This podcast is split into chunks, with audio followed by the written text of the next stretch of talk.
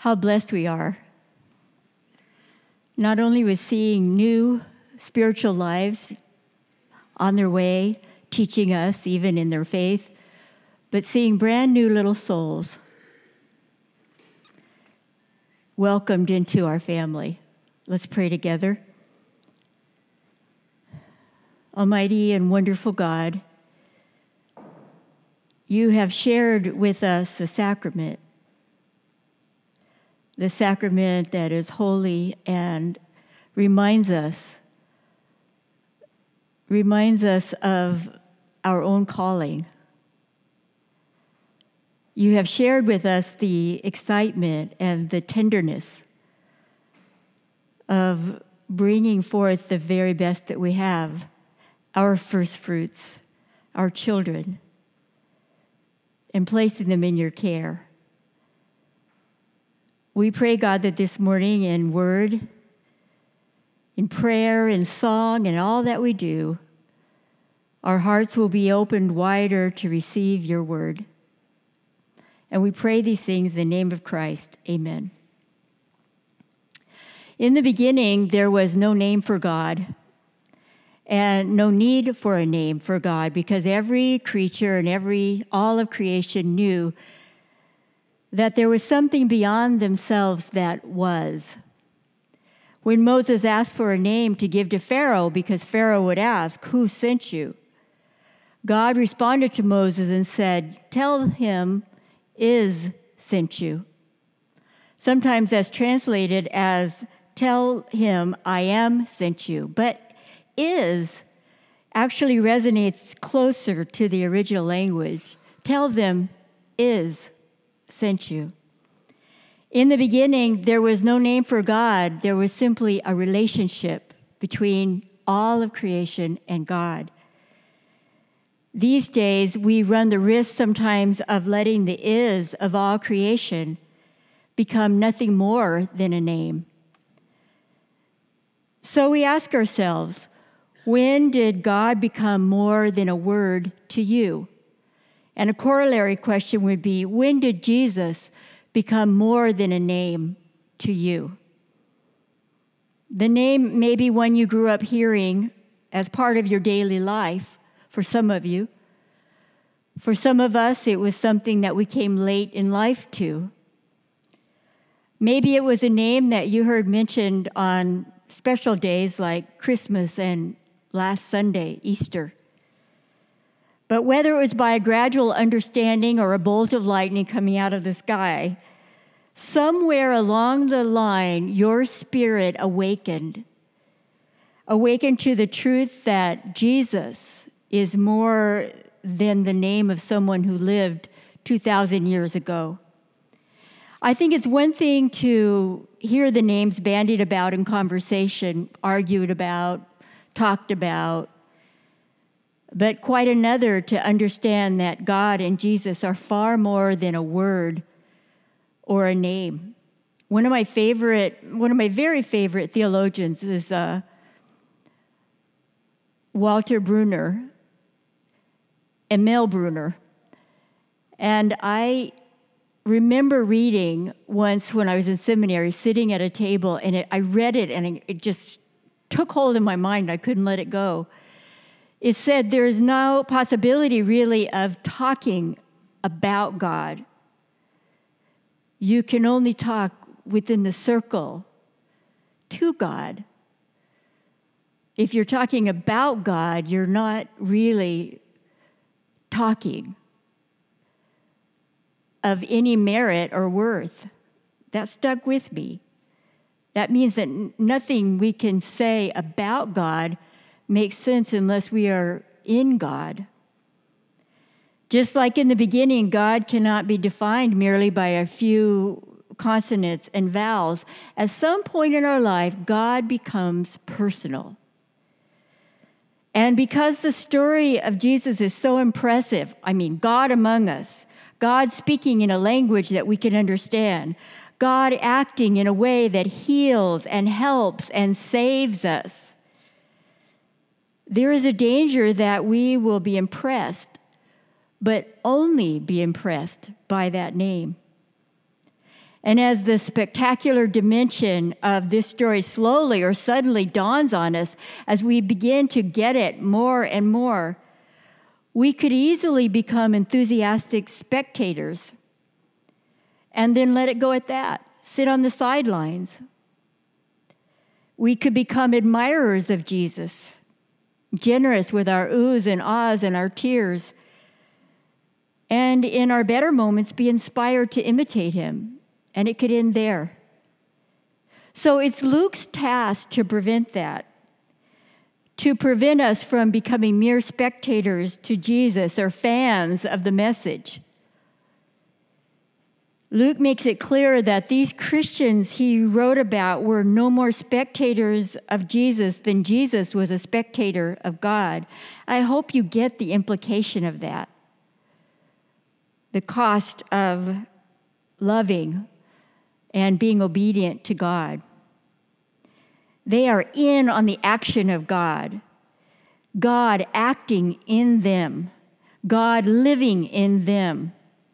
Which means also, of course, in us. In the second half of Acts 2, Peter speaks to a crowd of people gathered in the holy city of Jerusalem. After the resurrection and all of the dust has settled, Peter has finally found his voice. Our scripture today is from Acts 2:14 and 22 through 32. But Peter stood up and, backed by the other 11, spoke out with bold urgency. Fellow Jews, all of you who are visiting Jerusalem, listen carefully and get this story straight. Fellow Israelites, listen carefully to these words. Jesus the Nazarene, a man thoroughly accredited by God to you. The miracles and wonders and signs that God did through him are common knowledge. This Jesus, following the deliberate and well thought out plan of God, was betrayed by men who took the law into their own hands and was handed over to you. And you pinned him to a cross and killed him. But God untied the death ropes and raised him up. Death was no match for him. David said it all. I saw God before me for all time. Nothing can shake me. He's right by my side. I'm glad from the inside out, ecstatic. I've pitched my tent in the land of hope. I know you'll never dump me in Hades. I'll never even smell the stench of death. You've got my feet on the life path, with your face shining sun joy all around. And then he goes on to say, dear friends, let me be completely frank with you. Our ancestor David is dead and buried. His tomb is in plain sight today. But being also a prophet and knowing that God had solemnly sworn that a descendant of his would rule his kingdom, seeing far ahead, he talked of the resurrection of the Messiah. No trip to Hades, no stench of death.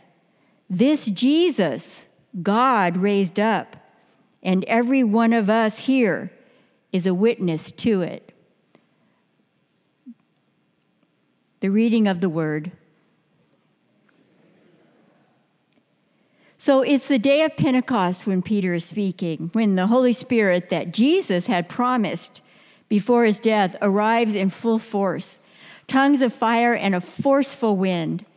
And in the tongues, all the languages represented by the multitudes of folks gathered within earshot and beyond. You may not have remembered this, but Pentecost was an important festival of the Jews long before it was a Christian commemoration. So they had come, Jews from many nations had gathered from as far away as 1,000 miles away. They had come to gather for this Pentecost feast. Thus, you can only imagine that many of the Jews to whom Peter spoke had not been eyewitnesses to Jesus' life and death. They may have never even heard of Jesus of Nazareth. So this was an important day and an important opportunity. Others had been in Jerusalem at the time of Christ's crucifixion, death, and resurrection, but they struggled with the consequences of the aftermath of these life-altering facts. To them, Jesus was a name, but so far, not much more than that. So there are people there that are a lot like the people we know, people who have never heard of Jesus and people who have only heard of Jesus, but nothing more. All of you, listen up, Peter says. This Jesus whom you crucified is more than just a name. He is more than a prophet. He is more than a man. He is the Messiah with a capital M. The Holy One proclaimed by David and our other prophets. Peter says, this is the one. This is the Savior for whom we have been waiting for generations. Every single one of you is a witness to this truth. Whether you saw Jesus with your own eyes or are now hearing the good news for the very first time, you are a witness of what I am telling you today. And then he says this, let Jesus be more than a name for you. Let Christ be your Savior. Hear with your heart, as well as with your ears, then you can proclaim Jesus as Lord, and you can know the joy of Christ's amazing grace. For multitudes gathered in that Pentecost crowd, I want you to know that it may have been an experience like a sunrise service.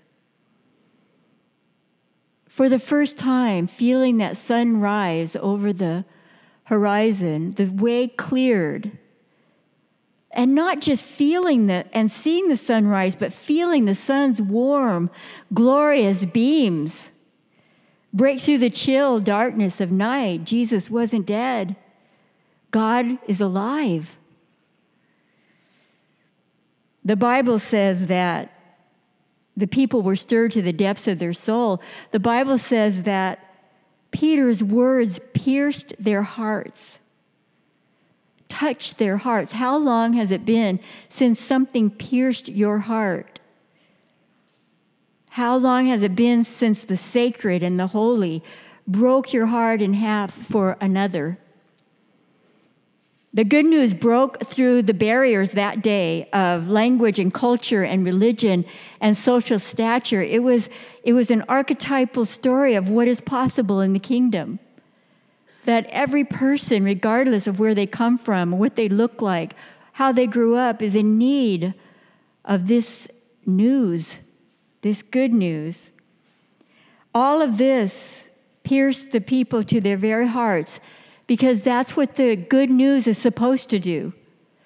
The good news pierces your heart. The good news breaks that shell that we've put around it so that we're not hurt or we don't offend or we're not angry.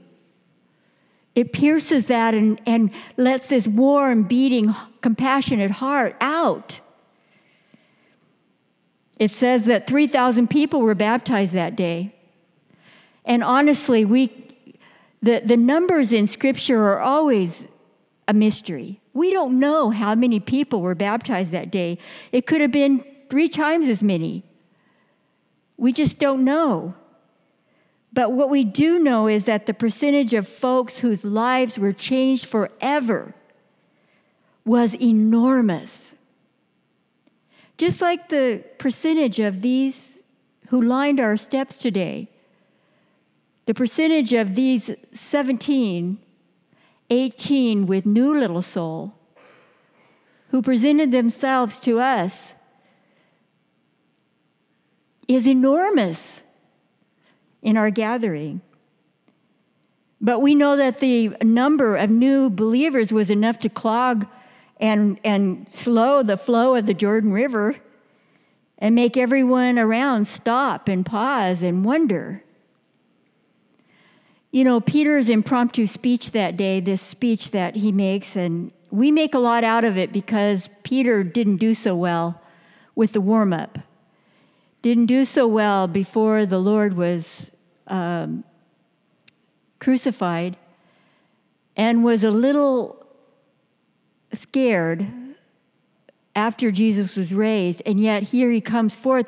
But this is only the first of nearly 30 speeches like this in Acts.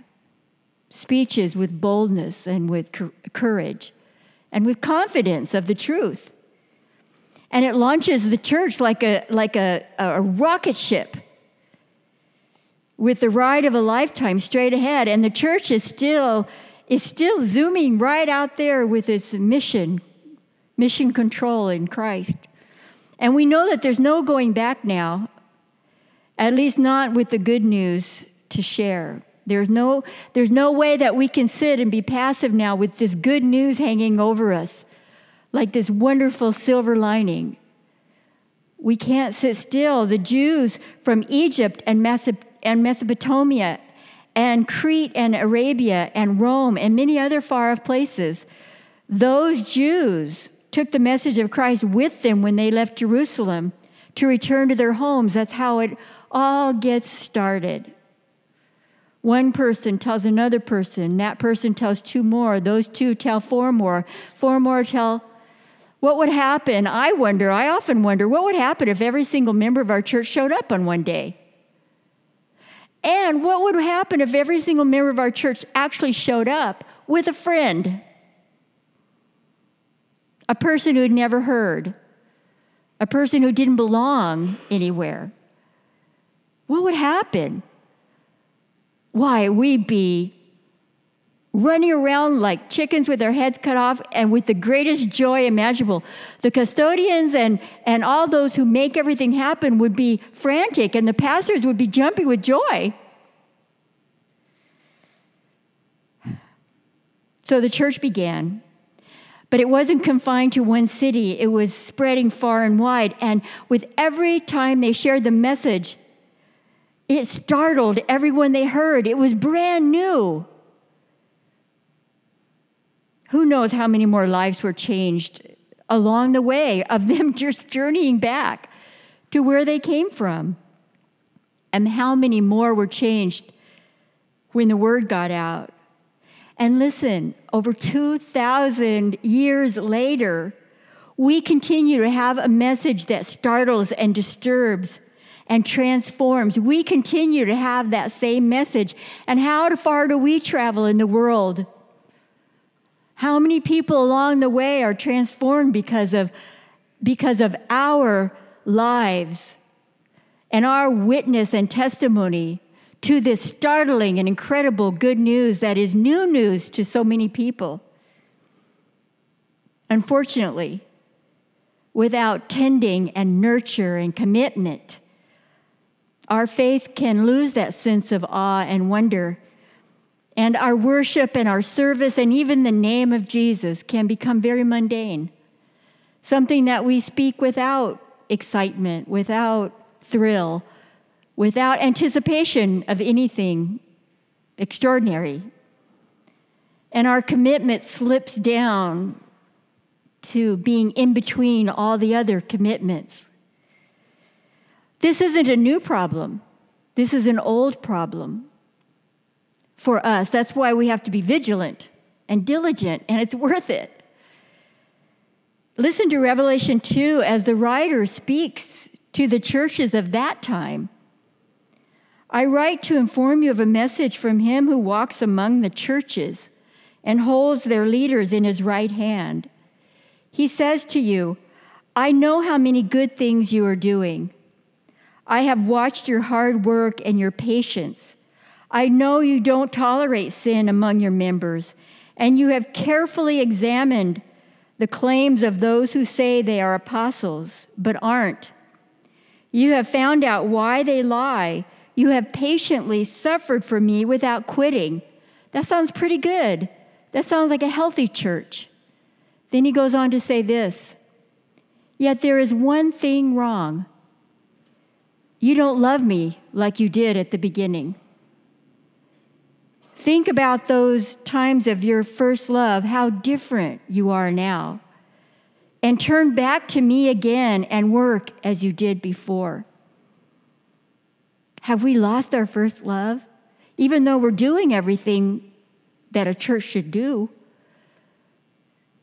Perhaps Peter's words in Acts are not only a listen-up call to the people in the crowd, but a wake-up call to those of us who are hearing the good news for the first time, for the 10th time, for the 1,000th time. Every time we hear and receive the good news of Jesus Christ, it's Pentecost all over again. We are set on fire with the thrill of it. I hope you are. I hope that the fact that you belong to a risen Savior thrills you every day of your life, that you wake up and you've been given a new day to love and forgive, to make a difference.